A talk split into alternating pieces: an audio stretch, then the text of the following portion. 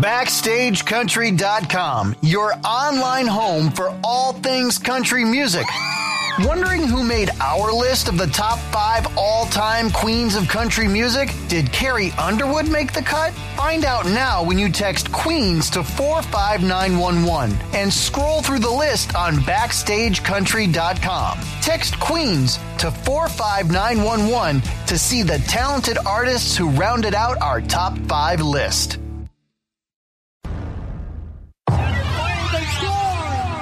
The show that's all hockey. The Shaw's and Star Market Hockey Show with Ryan Johnston, Judd Sirott, and Bob Beers. Presented by Shaw's and Star Market. Download the Shaw's app or Star Market app and save today. Also brought to you by Rodenheiser Home Services, Sports Etc., Devlin Solar, and Mass General Brigham. On Boston's home for sports. 98.5, The Sports Hub.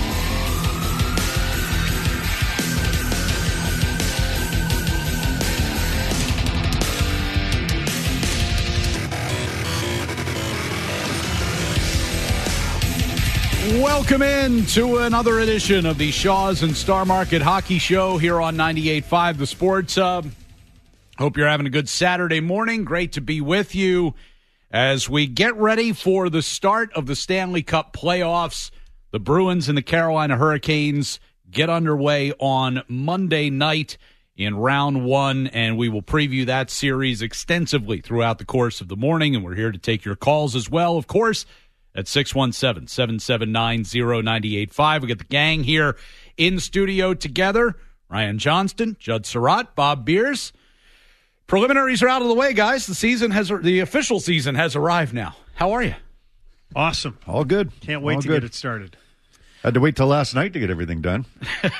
right? Had no idea with who who everybody was playing. Uh, well, there were two series that were set going into last night, but there was six of them that were not. That's pretty entire- amazing. including the entire East. Yeah, that's pretty amazing that it comes down to the last day of the season. And, you know, some teams are playing their full lineup, some teams are not. You've got teams that are long since out of contention that were, you know, potentially going to have, uh, you know, impactful games on who was going to match up in the playoffs last night. It was an interesting night around the league. And, look, different teams took different tactics. The Bruins sat eight of their top players last night. So clearly they were okay with Carolina being the opponent in round one. Well, in the big picture, the other thing is, you know, with the quick turnaround. So the Bruins are going to start on Monday. There are several teams that are going to play in uh, that are going to have that same schedule. Uh, everybody except the Carolina Hurricanes played uh, in last night's game, or I think there was maybe one other team. But uh, I saw a quote from Darryl Sutter how sour he was. His team ended up playing three of its last four games on the road, and they've got to turn around and play on Monday. He was not happy. It- you know, Ryan, I, I when you say clearly they were they were fine playing with Carolina, I, I think they were just fine playing whoever. Just yeah, that's that's My- kind of what my- I meant. my- however, it however yeah. it turned out, it turned I, out. I don't think the the last night had you know their plans for last night. I don't think they changed at all. Saying, "Well, we lose this game, we get Carolina. That's better than playing Toronto." I like, I yeah, I, that like in locker rooms and that never comes out. That that's never talked about. You know the the fact that oh we're going to throw this game so we play this team. I know you didn't mean that, No, but I'm I- saying yeah. my my point is that you know for everybody out there saying you know like Toronto last night, right? Toronto sits Marner, Matthews, and Tavares. What do you think people in Toronto were saying? right? like, like, let the Bruins win. We get the Bruins instead of Tampa Bay. Right? Right. But, but that never. Look, Sheldon Keefe's challenging an offside call in the third period that, that- on a goal by Felino. So they. You just play to win. well, once no you get on the ice, lineup. once you get on the ice, the guys are going to play. Their guys are going to play the game out. and I and the the whole idea of sitting guys and the Bruins sat eight because they had the ability to sit eight. They had the cap room to sit eight and bring four guys up. They had the ability to you know they they held those four call ups because that's the maximum after the trade deadline. They held on to those, you know, realizing that it was a huge, a, a really busy week to finish the schedule, and we, we're not going to take a bunch of guys to Toronto. They, I think this plan was in place weeks ago, and it had no bearing on if well if we do this we play this team and we do that we play that team. No it was just we need to get these guys some extra rest. That's what we're going to do. Doesn't matter. We'll play whoever we have to play. Well, the game, you know, the game last night, obviously because of the lineup, you don't put a, a great deal of stock into it, and same same for Toronto. Uh, but the Bruins finish off that stretch where they play five games in seven days this week, and they win four in a row, and then last night was what it was. But I think you know we were looking going into last weekend to see this team kind of elevate its game. There were some things that you wanted to see. You wanted to see what Ullmark was going to look like when he got back into the lineup. You wanted to see the team, you know, getting Pastrnak and Lindholm back into the lineup. How are they going to look? Could they break out of the power play slump during the course of this week, which they they got a couple of goals in Thursday night's game, had, had one last night as well. So, you know, you did see the direction that you were hoping to see going into the postseason, that this team did find its game this week. And then they found it with the full lineup. They found that on on uh, Thursday, mm. right? I mean, it was again they played Buffalo. Buffalo had won four in a row coming in. They'd been playing some some good hockey. I mean, I know that they've been long out of it. I, I realize that. I get it. But hey, it's all right. You still got to play the team in front of you. It was the full lineup for the Bruins. It's the lineup we're going to see for Game One on Monday, most likely, unless there's some somebody injured that we don't know about. This that will be the lineup that they put out there. And yes, that lineup came up with a couple of power play goals, which is good. They were perfect on the penalty kill. Uh, a lot of milestones that night. It was a feel good night, you know, at home, uh, finishing out. Well, it wasn't finishing out the season, but essentially finishing the season on in, on, on that night. Uh, I think just about uh, for it, down the stretch, you know, what's the checklist for the Bruins? What do you want to be able to accomplish? I think they were able to check just about every box that they wanted to. I think the only thing that they weren't able to to see here down the stretch was to get Craig Smith on the board and get him a goal. So he went the last 13 games of the regular season without a goal. He did have a couple of assists last night, generated a bunch of chances, and hopefully he's able, once the playoffs start, to put the puck back in the net when the chances present themselves. Um, just kind of before we get to the series against the Hurricanes, which we'll spend a lot of time on today kind of thoughts on the season as a whole. It was, you know, it, the the way it started, it was kind of a rocky start. You know, the, you get through the first couple of months, and it, it, it I think it was su- surprising to a lot of us where this team was when you got to the end of December, and then they go on this kind of epic run over the next couple of months. They're one of the best teams in the league. They cooled off a little bit. They had some injury issues, and then they kind of find it. So, you know, as you look at the the 82 games as a whole, what are some of the biggest takeaways right now? Well, uh, before I get to that, I want to add on to what Judd just said. It, the playoffs are a chance to hit the reset button for everybody. It doesn't matter how you finish the season, doesn't matter how you played in the season. You, if you're in the lineup, you hit the reset button, and that's team wise, that's individual wise. Doesn't matter how many goals you had in the in the regular season, you're at zero, just like the guy sitting next to you. And you know, it doesn't matter, you know, how you were in, in certain areas of the game. Everybody's at zero, including the team. So it's just a chance. No matter how you finish the, the regular season, 13 games without a goal. I mean, Brad Marchand had one goal and it was an empty netter, but he's been putting up points. You know, he's been getting on board on, on helpers and, you know, and, and helping the team win in different ways. So, but it's, it's zero right now. Overall, the season, what is 107 points? That's pretty good. Another 50 win season, 50 plus. I mean, look, you, you're in the you were in the toughest. At least the top half was the toughest division in the league. Right, I, the bottom half not so much. I get it, but the top half was the toughest in the league, and they performed well. There's you're going to go through so many ups and downs through 82 games. You've got to find your game. You've got to form an identity. There are a lot of new faces in the lineup from last year's trade deadline to all the way to this year's trade deadline. There's new faces in the lineup. Uh, there's a lot of different faces that didn't even play last year in the playoffs for the Bruins coming into this one. So they had to they had to come together as it, as the season went on, and they put it together in January. I mean, you you, you had stats last night, mm-hmm. Judd. I think since January one, they were the third best team in the NHL. I believe that was the number you came up with, or the number you had right around there. Yeah. yeah so that says a lot. That says a lot. I mean, it, they, they, they struggled a little bit out of the gate, and it was a really choppy start, schedule wise and mm. COVID wise, and different things that, that popped into the season. You had to deal with a lot of adversity that way, as did a lot of teams. And then they found their game. They found their game, and and you know, I'd like to think that that's the true version of, of themselves heading into the playoffs. They're going to need it. just based on points percentage, they were barely in the playoffs uh, on January 1st. And then, as as we detailed uh, they played the heaviest schedule of any team down the stretch, and they played 700 hockey. Only three other teams uh, played better, and those were all the division leaders. So Florida, Colorado, and, And they were behind a lot of teams at that time in terms of games played as well. Remember, Detroit was in front of them for the longest time, Yeah. but they had like five games in hand on Detroit. Oh yeah. Um, so they were able to make that up, and I think at the beginning of the season, you know, what were some of the questions? So no Rask. Okay, what's this new goaltending tandem going to look like? You've got a rookie and a, and a new guy coming in from Buffalo who had never played in the playoffs, and and in the past had had some injury issues. Um, what was the team going to look like without David Krejci, who had been a stalwart for so many years? Uh, and these were core pieces in addition to that. So how is this going to work? And then if you look at the Eastern Conference in particular, I don't think anybody figured at the start of the season, before the puck was even dropped, that the Islanders would experience what they had to go through this year, playing all those games on the road, and then they had that big COVID stretch that they just Where- couldn't respond to. The team wouldn't, and, and the league didn't cancel games at that time. The league, or not it- cancel, they weren't postponing games at that time. They made them play through that. It was after that that other teams started to get, when Calgary started to get, that's when they started postponing games. I guarantee Uncle Lou is not going to forget that. And you know, and then you know, I don't think anybody that that you know at the start of the season really thought Philadelphia was going to fall off the cliff the way they eventually did. I, I think most people felt okay. I think they're going to vie for a playoff spot in the Metro or maybe for one of the wild card spots. So it was far from a given. I think for the Bruins that they would earn a playoff spot, but they took off uh, when some of the changes were made. And at the same time, with all the newness that they had with a lot of the guys that they brought in, where do these pieces fit? And will everybody accept the roles that they've been given? All those things started to come to the fore. And as a result, the Bruins played 700 hockey from January 1st on. And here we are with 51 wins. Yeah, just you know, it kind of took a while to find the right spots for some guys. As you said, the you know, replacing David Krejci, you knew that was going to be difficult.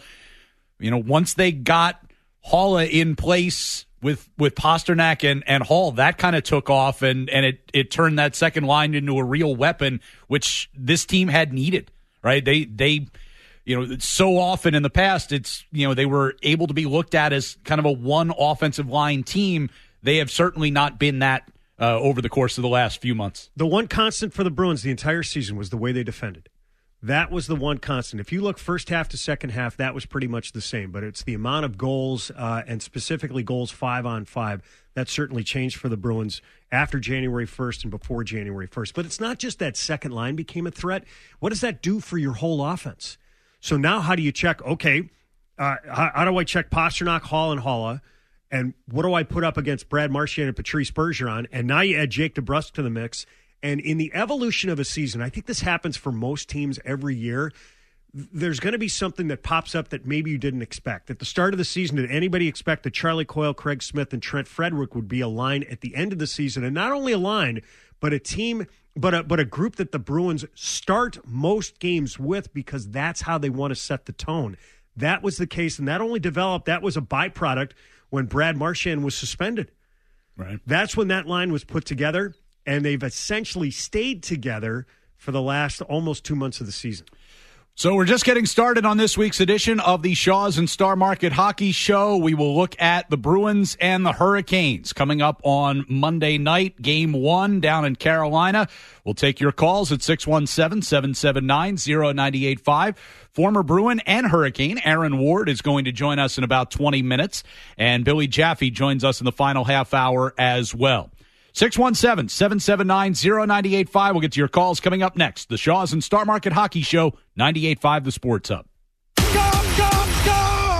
The Shaws and Star Market Hockey Show on 98.5 The Sports Hub. BackstageCountry.com, your online home for all things country music. Lainey Wilson is on a roll. She's delivering great music and teaming up with some of country's hottest acts. Text Lainey to 45911 to see which four Lainey Wilson collabs have us talking at BackstageCountry.com. Text Lainey to 45911 to get a link to the list sent right to your phone from BackstageCountry.com. listening to the Shaws and Star Market Hockey Show on Boston's home for sports. 98.5 The Sports Hub. Uh, strong team, obviously. They had their way with us this year. Some of that was uh, a while ago, and I think our team's in a much better place than when we played them earlier in the year. So we're not going to take too much stock in that. We have had success against them in the playoffs recently. And again, two different teams. So you can't take too much stock in that either, other than, you know, it does build some experience for you. So I've said this, Steve, no matter who we got, Toronto, Carolina. Last week, you know, the Rangers were in the mix, maybe, or, or Tampa, whatever. It doesn't matter. They're all good teams. Uh, all, all have certain strengths, you know. And we expect Carolina to be a difficult opponent. They they press. They're they're a great skating team. They check well. We feel we can do the same thing. So it should be a great series.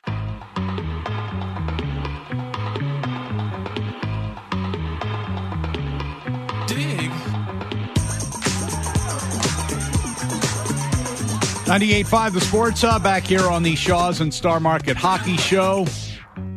Here's some of Bruce Cassidy's thoughts on the regular season between these two teams, which the Hurricanes swept the three games by a combined score of 16 to 1.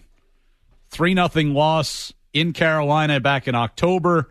In January, 7 to 1 loss for the Bruins. Tuukka Rask played in that game, gave up five goals on 12 shots, and got pulled – then in February, retired. Uh, and yeah, retired uh, a few weeks later. And then Brad Marchand was suspended, and Patrice Bergeron did not play because of injury in the February meeting where the Bruins were beaten six to nothing. So, well, even in the first meeting, so that was the second of a back-to-back game for the Bruins. Uh, Carolina was sitting and waiting. Bruins were coming in after playing Florida the night before, and, that game was pretty close. Yeah, that, was a you know I I know that's come up a few times during the course good, of this season. Yeah, it was a, the Bruins actually played a halfway decent game I that night. I don't take anything from no. any of the three games uh, other than realizing how Carolina plays and how you have to play in order to combat that. And it's a it's a fast style. We'll get into a little bit more there in Ward here at nine thirty, but it's a it's they they play fast I mean, they they want possession of the puck. They swarm you. They're aggressive. Um, you know, they they're, they're, the best defensive team in the NHL this season. Although that's a lot of that's with Freddie Andersen in the nets for them, and you know his status is still up in the air. But this, this you know, it's the you better be ready to have your skating legs against this team if you're going to be able to compete with them. And one of the things that Beersy pointed out at the tail end of last night's broadcast, uh, you know, if you look at the, the previous two matchups that the Bruins have had against Carolina here recently, this is a team that's starting to change and gotten a lot harder to play against physically. Uh, adding guys, um, Anthony DeAngelo certainly makes a difference. Um, Steven Lorentz makes a difference. Um, you know, Andrei Svechnikov in the last series, he got hurt. Uh, I, I want to say early in that series in the bubble. Um, you know, when, when, he's in the lineup and he's consistently there, I think that that makes a difference. So got a little nasty in his game. There, there's some, there's more edginess to Carolina than the series. If you want to think back to the conference finals in eighteen nineteen, this is a, a completely different team. Let's grab some of your calls here this morning. We'll start with Maria in Watertown. Good morning, Maria. Good morning, gentlemen. Just a quick comment regarding um, Patrice Bergeron. There's sometimes a narrative on um, certain uh, radio shows that Patrice Bergeron is overrated. And to that, I simply say to those hosts, you are all idiots for saying that. And, you know, I don't know about you guys, but when he spoke about scoring all of his 400 goals with one organization and the sentimentality that he expressed gave me pause for concern to think, is he actually considering um, ending his career? Uh, very soon here. So that that's my comment, and then my my quick question, simple question: Who do you start in net on Monday night against the Canes? Thank you, guys. Have a great day. I mean the the second question's pretty easy answer to me. It's it's it's Linus Ullmark. There's I don't think there can be any question at this point. Nope. Since March 15th, he's got a 945 save percentage. That's the best of every goaltender in the National Hockey League with just even six or more starts. That's how good he's been. I mean that that you know Bruce Cassidy held back from announcing his starter until Monday, but I I I think it would be well, a complete shock if it wasn't. He said he might be a little coy in the playoffs. Yeah, announcing his starters. So no, I I'd, I'd be. I mean, I've got confidence in Jeremy Swayman, but I don't see how it cannot be Linus Ullmark to start. It it he's got to be. He's earned it. And, and and he's playing well. So you know, they both played well at different times this season. So who's playing well as you head into the playoffs? Who's playing better as you head into the playoffs? And it's the answer is Ullmark. Yeah, not that Swayman has been no, bad been fine, uh, by but- any stretch, yeah. but Ullmark has been, you know, as, as Judd just pointed out, he's been one of the best goalies in the league here for the last month plus. But I also think that the the Bruins are going to approach goaltending sort of the way they did here down the stretch. They're going to play the hot hand if he feels like he's going to have an advantage because he's going to switch to Jeremy Swayman or switch back to Linus Ullmark. I think he's going to continue to do that. It's a different situation than what Carolina is in. Freddie Andersen, we have no idea his status, and I'm I'm curious because in an important game for Carolina in New York against the Rangers at Madison Square Garden, they didn't play Antti Raanta. They played Peter Kochetkov in that game. They didn't play Raanta. Uh, Kochetkov had a terrific season in the American Hockey League. He's won all three of his NHL starts. Is that the guy that Rod Brind'Amour is going to roll the dice with? If Freddie Andersen can't go, does he start game one instead of Raanta? You know, there's a lot of um, goalie questions around the NHL, and, and the Bruins have one too, in the sense that neither guy has played in the playoffs. Sure. I, I mean, I know Swayman had an appearance, but you know, Ullmark's never played in the playoffs, so there, there's questions right there. Uh, Carolina has questions, as, as just mentioned. Just mentioned um, Nashville. Saros is hurt. Um, Carolina, you know, Freddie Andersen's hurt. You know, we don't know his status. Uh, You, you go down the list. I, I think there's some other ones. I mean, Minnesota's got to figure out who they want to play. They brought in Marc-Andre Fleury at the deadline. Um, who am I missing? I'm missing somebody else in there that's that's got a couple goalie questions.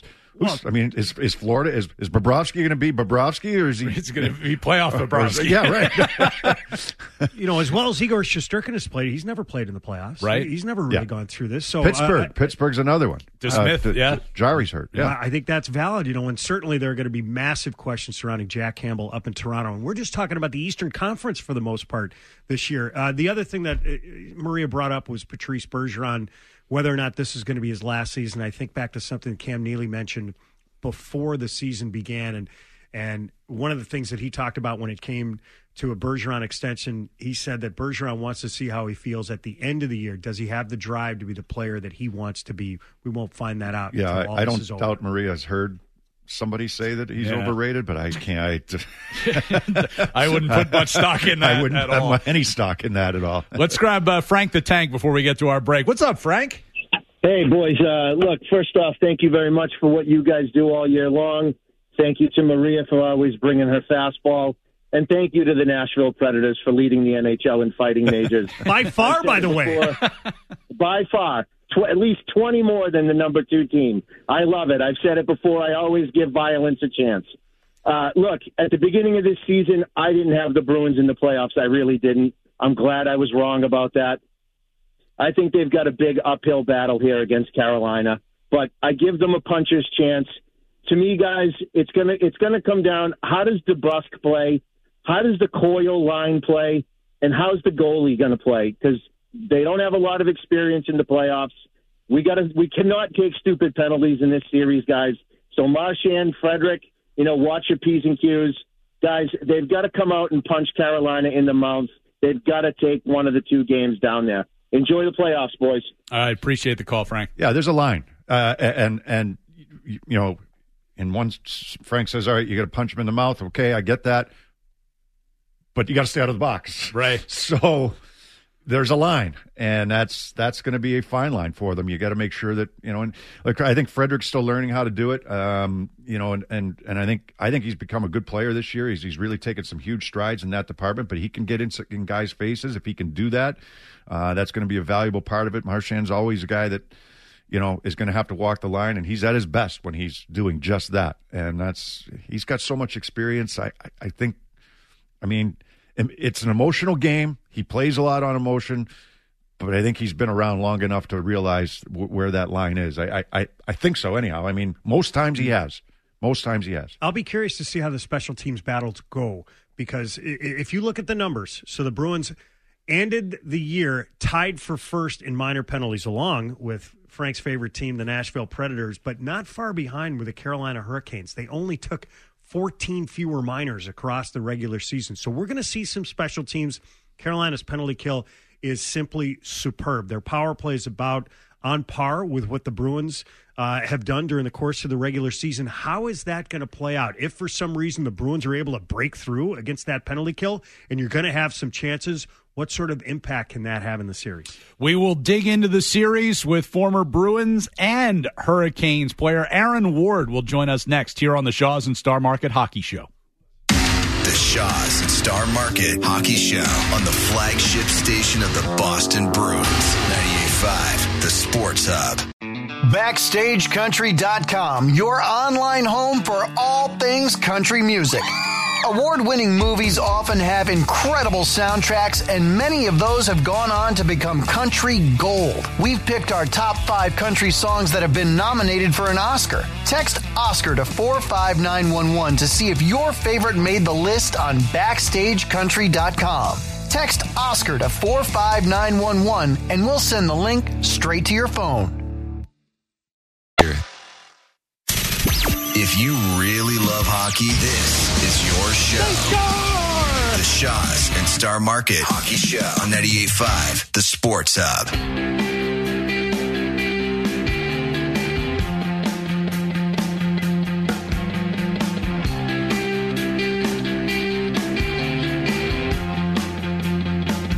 98.5 The Sports Hub back here on the Shaw's and Star Market Hockey Show. Ryan Johnston, Judd Sirott, Bob Beers, all coming to you from the Town Fair Tire Studios here in Dorchester. As we get ready for the start of the Stanley Cup playoffs, the Bruins and the Carolina Hurricanes will get it going on Monday night. When talk Bruins Hurricanes, what better guy to preview that series and a guy who's played for both of those organizations? Aaron Ward joins us now on the Volkswagen Dealers Expert Hotline. Good morning, Aaron. How you doing? Good, Wardo. Wardo, let's start with the Hurricanes uh, because they're the best defensive team in the National Hockey League, and it's more than just the goaltender. But what makes them such a tough team to score goals against? Uh, I would say the identity of this team. Um, you know, you, you, know, I mean, I can speak from from experience. I had Rod Brind'Amour as a teammate, and I think he's imparted his identity onto this team. That you do everything in the defensive zone first, and what what works itself out from there will be the benefit of of, of your efforts. And uh, Roddy demands that all these guys, whether it be the Ahos or and the young guys like Jarvis's, um, on down to I mean Jordan Staal kind of sets the tone. The the expectations of this group as a whole is that everybody does the same job. There's no stars that get the float. There's nobody gets to step aside and block a shot uh, there's no guy that's going to hang in the neutral zone and, and not back check. He plays a complete north south game, not just going in on attack, but also coming back. So um, I would tell you that the D corps has kind of evolved over time, right? So if you think about the names that have gone, the gone is Faulk to St. Louis and Hamilton to New Jersey, and they don't seem to have missed a step. So some of the continuity that you have back there and why they're they're so adept defensively is the fact you've got the guys like Pesce and Slavin who really honestly just are, are undervalued, uh, um, basically the world of, of hockey, kind of unknown entities to what they're capable of, and, and they do an incredible job. But again, go back, when you start to talk about the fact that this team is effective defensively, the biggest change clearly is what's between the pipes. And that's what's really ailed them for a very long time. Over the course of the last few years in the playoffs, is they've gone into – the playoffs and the regular seasons essentially with a 2B. And what I mean by a 2B is they don't have a 1A game stealer and they don't have a backup that's like a 2A or, or, or a 1B. They've had Mrazek, they've had Reimer, they have Nedeljkovic. They've, they've just seemingly gone in with fingers crossed that the goaltending would be kind of hidden based on everything that's up front. And I would tell you that's the biggest change as to why they're so good currently.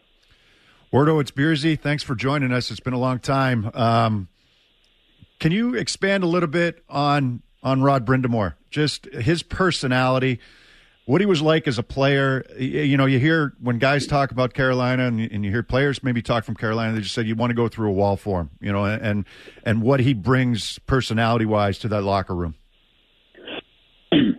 Well, I, I don't know if you guys get the social media that Carolina puts out down here, and you get to see his post game speeches he's very in tune, having been a player, right? So you oftentimes complain that uh, a coach can't relate. One of the toughest things nowadays is to comprehend what makes these guys tick. Back in our day, it was pretty, pretty like it's pretty obvious. You you you played out of fear with a coach, or you p- played out of fear that you might lose your job overall, and that's what your motivation was. These guys are encountered by different types of pressures. social media, uh, coverage marketing. They have a whole different group of elements that they have to contend with as they play. So Roddy is actually a guy that's still got that old school mentality of come to the rink, put your work in. Uh, he's still to this day an, an incredibly well conditioned athlete, but he's also kind of evolved his thinking to not just how the game's played. Like Roddy was, you know, a, a second line center on our team because he was so amazing at shutting down the opponent. He was very skilled at, at, at dictating play. Um, so he has kind of kind of molded himself into a new coach. And and when you play for him, you feel like you're understood. And it's amazing from a from a humanity standpoint when when you feel like in, in your work in your everyday work, if you feel like your boss gets you, oftentimes they get more out of you. And here's the other thing. Roddy sets a standard for that team. And here's a perfect example for you. And I just got told this. I play old dude softball on Monday and on Wednesday, and one of the guys in my team is is in fact a, a, a trainer. And he showed up this year to help with the conditioning testing at the start of preseason. He said to me, he goes, in just 10 minutes, I, I was able to determine Roddy Brind'Amour is an incredible guy. I said, why? He goes, well, it's one thing that you already know he's in great shape. He shows up an hour early and he makes everybody who's there to, to run the test test him. And we're thinking like, why the hell is he doing this? But he, he what he was going through was he was stepping up and trying to see exactly how it felt to go through these tests. Right, so you, the no guy could come into camp and say this test was unfair. You got a you know a 50 year old guy banging these tests out and killing it. The other thing is he set a standard. So for his team, when you find out you know, whether it's pull ups, if, if Roddy's doing 22, you best be somewhere in that range or you got some answering to do. Right. And, and so that's, that's why he's so highly effective. He came into Carolina, to made him prove himself. Didn't give him a long term contract, didn't give him money, basically told him it's your opportunity, seize it, and, and if you do a good job, we will reward you after that. And he did that. And he's got 20 odd guys in that locker room, whether it's veteran guys, which he doesn't have a ton of, or he's taking chances on younger guys and, and really honestly mentoring them himself. Like the, the idea that you've got some surprises like Jarvis and, and Fast and, and just guys coming along, Necas, and even I'd say Svechnikov, who's not that, you know, not that old. All these guys seem to really be playing to the expectation and the identity of this team. Wardo, you had a chance to also play with the young Patrice Bergeron in, in, addition to playing with Rod Brind'Amour during your career in Carolina. And I'm curious because both are some of the best defensive centermen of all time in the National Hockey League. Do they shut down guys differently? I'd say no. So uh, there's the, the funny part was I understood Patrice Bergeron the first day I got there. I did. It's not what I expected, right? So I've known I knew about the the history of of Roddy Brind'Amour. He kind of came as a legend. He came out of Michigan State. There's pictures of him looking like you know Mr. Universe on on the weight bench. Uh, as I was in college, I knew about him. Bergie, I got there was this kind of really young looking guy, French Canadian. You kind of assumed that maybe he didn't communicate a ton because of the fact that it was a language barrier for him early on in his career. But truth was, he wasn't one of those guys that necessarily felt like his mouth had to do the talking. He was a very what you see, what you get kind of guy from a teammate perspective that you never had to doubt how he came into the game, both in preparation, just for that game specifically, or how he approached life. He's very much in the mold of a Rodney Brind'Amour, and I'll, I'll, I'll throw another name in there of a guy who probably played his last game, is Zdeno Chara. Very quiet, knows about his business in a way that he, I, I think he, once he satisfies himself, that all, uh, that that's all that matters.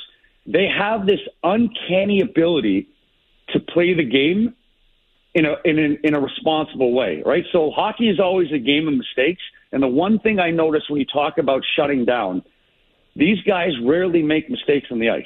How that happens, I don't know. If I can compare it to another guy in the National Hockey, a former player in the National Hockey League that played that way, and I think an even harder position to not make mistakes was Nick Lidstrom. You rarely saw guys like that out of position. You rarely saw them make the, the wrong decisions. And these, in the modern day, these guys, the Brind'Amours, the the the Bergerons, and the Lidstroms, are the analytics uh, dream guys, right? So not making mistakes, making the right decision, knowing what to do with the, in the right moment, effectively uh, possessing the puck, not turning it over, getting shots on net, all those things. That that's that's why Bergie has lasted as long as he has on the ice. And here's the truth: he's the salt of the earth off the ice. The game has a tendency to to weed out the bad apples that play the game, and it, and it really props up the ones that that are amazing examples of of how it should be done. And that's what what Bergeron is. I mean, he's he's been consistently the same person, a great individual on and off the ice, and and that's why his longevity is the way it is. Talking to former Bruin and Hurricane Aaron Ward on the Volkswagen Dealers Expert Hotline. At the beginning, you started talking about uh, the the upgrades that the Hurricanes made at goaltender. Freddie Andersen banged up here down the stretch. We don't know what his status is going to be as this series goes on. How much of a drop off in play and in confidence is there if they have to go with Raanta or Kochetkov? So that that for me, a good topic yesterday. It's weird. I I, I actually work in, in the world of analytics and, and I work for the company that does the player and puck tracking for the National Hockey League and all of a sudden the last day or two I've gotten calls to do media nonstop and that was one of the topics that has come up consistently on these on these calls. Here's here's what I'll tell you they finally got to the point of realizing they can't band aid the goaltending position, as we just discussed. So they come in, they get Freddie Andersen, who's very happy being here. His his career flourished because of the fact that, I mean, if you look at how he played in or had to play when he was in Toronto, there was not a system that suited him, or there wasn't an identifiable system defensively in front of Freddie Andersen. He kind of got he got run, he got run out of town. So he gets to Carolina, things are pretty regimented, and, and he finds a great level of success. And in turn, the team has a high level of confidence in him. Now that the fact he's out, I think on, honestly, Roddy's got to do some masterful job of changing the psyche of this team because it is a massive drop off. You just got to state fact. Raanta is is a better goalie than any goalie they had in years previous. Like so, I I take Raanta over Mrazek and Reimer and Delkovich period. But it still isn't what you've been accustomed to for an entire season. And where I where I would tell you, you know, you go into the playoff series, and I'm a firm believer always that the balance of a series, if the teams are even relatively in the same hemisphere, comes down to what you have between the pipes. And had you asked me, matchup between Swayman and Ullmark and, and Raanta and and uh, and Andersen, assuming Andersen was playing, I was giving a definitive check mark to the Carolina Hurricanes for Andersen. Now, now things are a little bit more on par, clearly more on par, and, and I think Boston feels pretty confident about their goaltending right now in the in the comparison stage. So what has to happen for Carolina is Roddy's got to use this to his advantage, take a negative and turn it into a positive. He's got to get this team hyper focused. They can't wait for the adversity to happen against Boston in game one and game two and be reactionary in game three. Roddy's got to start right now, getting the young guys – like I said, there's going to be a decent amount of guys that don't have a ton of experience in, in, in the likes of Jarvis and a few of those guys who don't know what the playoffs are all about. And you can't wait right now for those mistakes to happen or, or questions to arise as to what you need to do to counter your opponent. I would say Roddy's going to start ringing the bells right now. Like, boys, you know, if, if we were favored to, to, to win this, that's not happening now. Like, this is this is going to be a dogfight. So I think he's going to be perceptive enough to be able to get the attention of his locker room and utilize this in the best way possible. So, goaltending aside, uh, Wardo, if you're the Bruins, how do you try to attack the Hurricanes? What what weaknesses would you maybe identify, or areas that, that they're not as strong as maybe others? Okay, so I'm not going to go one small thing. I'm going to say what has ailed the Carolina Hurricanes – all year, and if you go back and look at their schedule, is they play to their opponent at times. So, what I mean by that, it's not an insult to the, the opponent, but I'm going to use an example of if you look at the record against the Ottawa Senators, if you look at the record against the Buffalo Sabres, it's not particularly good. And so, what you need to do as the opponent is take something from that. You have to try and dictate play. You have to make them play your style of play. So, if if I'm Brad Marchand, I'm playing Brad Marchand style hockey. I'm going to try and irritate. I'm going to try and take focus away. I'm going to try and get guys to kind of respond. I'm, I, if I'm Trent Frederic, I'm going to be playing my style of game, uh, elevate it a little bit on steroids to see what I can get out of them. And I'm just gonna I'm gonna try and do small little things to to irritate after the play because what we all know and we have come to accept after complaining for 10, 15 years, the the style of refereeing changes come playoffs. And the elite teams that lean on the skill set and, and the flow and, and, and the feel of the game have a tendency to have to adjust to what happens in the playoffs. And sometimes it, it happens immediately. They find success, and other teams struggle to, to find that way. And I would say that's one of the things that ails Toronto is that, that come playoff times, when the parameters of the calls change, they don't adapt very well. I think that's what you have to do the Carolina Hurricanes currently, in light of the fact that they, in the back of their mind, are dealing with the fact that there's there's the the mainstay goaltender's not there. Now I'm going to try and get them irritated and off their game in terms of focus by playing stylistically how I, as a Boston Bruin, want to play. Now, he's probably at this stage of, of, of his career as a as a as a head coach known for a while. This is this is how to counter your team. He's been with the team over over the course of time, so I, I imagine he's going to try and lean on his older guys to try and get that get that through the group of guys' heads that that will be affected. Like so, if you're going to try and target Aho, this is really a big boy pants series for him to come up and realize the Bruins, who have been your your foe and, and really kind of a, a tough barrier in, in the past few playoffs to get by, he he's he already knows what what Boston possesses and is capable, and he's got to find a way to maintain his discipline. Wardo, I need a couple of stories before we spring in. We really appreciate you for your time. Uh, take us back. What was your introduction to the Bruins in Boston back on March 1st, 2007? Uh, so I was coming out in New York, and, and again, I don't make it practice of saying anything negative about the, the, the teams I, I played for. I just was not a very good fit. I signed as a free agent, and I show up in Boston, and, and I'm, I'm thrilled, right? So I'm coming in because I know that Dave Lewis, I'd won two Stanley Cups with him in, in Detroit, and I get there, and I really, tell, tell you the truth, didn't pay a ton of attention to Boston in 06, 07 because they weren't particularly good at all. They were kind of like the Arizona Coyotes of today. Uh, so I get there and I take a deep dive. So we all pull up to the the hotel in Charleston, and and we we we look at the it was Dennis Wideman, myself, Chuck Kobasew. I can't remember all the other guys. We sat there, and then I remember in the moment we were all trying to figure out who the hell Chistov was, our number one center, and that that ought to tell you how much success we had the rest of the season. and the last thing, I, I need your favorite memories playing with Timmy Thomas. Oh, um, so Timmy, some capacity, liked me when I bailed his ass out, but hated me in others because the truth is, what I learned over the course of my career is you had to evolve, right? So when the when the rule changes happened in 2016, I lost 15 pounds so I could I could move faster in the game. As you got older and the game got faster, you had to find areas in which you were you, you'd benefit this team. So shot blocking and physical play was was my what I found was my forte.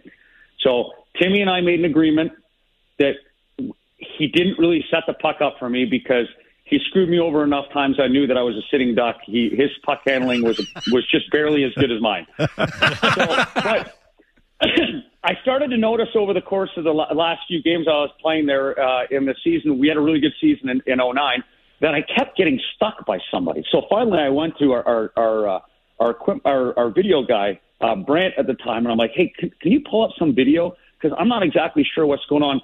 I would block a shot, and I'd realize I would piss off Timmy because I was taking away from his save percentage. So he would get frustrated in the game and he'd stick me right between the legs.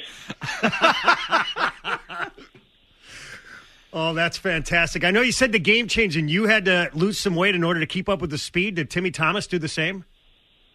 Uh, Timmy Timmy had like um, Timmy had the, the, the solid body of a 50 year old as a 30 year old. and how, the truth be told, if you're if you can effectively play the game, you're a goalie. Truth is, like I mean, it takes a special breed to play goal. I I only did it out of necessity to stand in front of a puck. He made it his job to do it over and over and over. So I'm never going to criticize a guy if you can do the splits and be as lightning quick as he is with a pot belly then have at it. You're just taking up more more than that.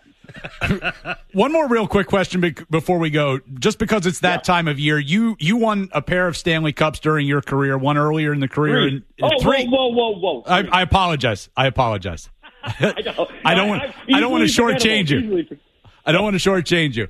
What what was the what was the defining characteristic? Was there a defining characteristic that all of those teams had that some of your other teams did not? Let's be honest. Like so, I I didn't know when I was in Detroit. There was a starvation for it. You had so many guys. Like let's. I played in the two years I won the Stanley Cup. There's probably at least 15 to 18 Hall of Famers on that team, and those guys realized as we as we know exists currently. I mean, think about Joe Thornton. Think think about some other guys that you can be a Hall of Famer, but there's always, I mean, the Ray Bourque, there's always that like in the back of your mind, and there's always that that statement, yeah, but he didn't win a cup.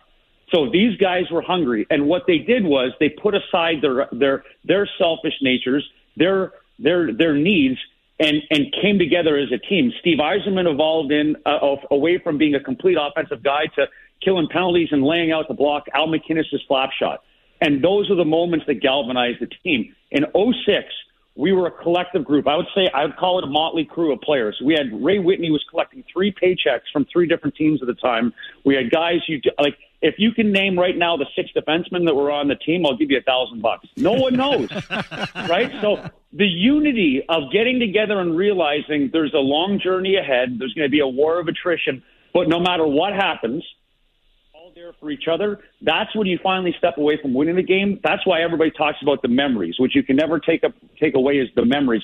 That's the memories. You know what the guy beside you went through to, in order to achieve this, and you yourself know what you went through. And there's a level of sacrifice, a common level of sacrifice that got you to that place.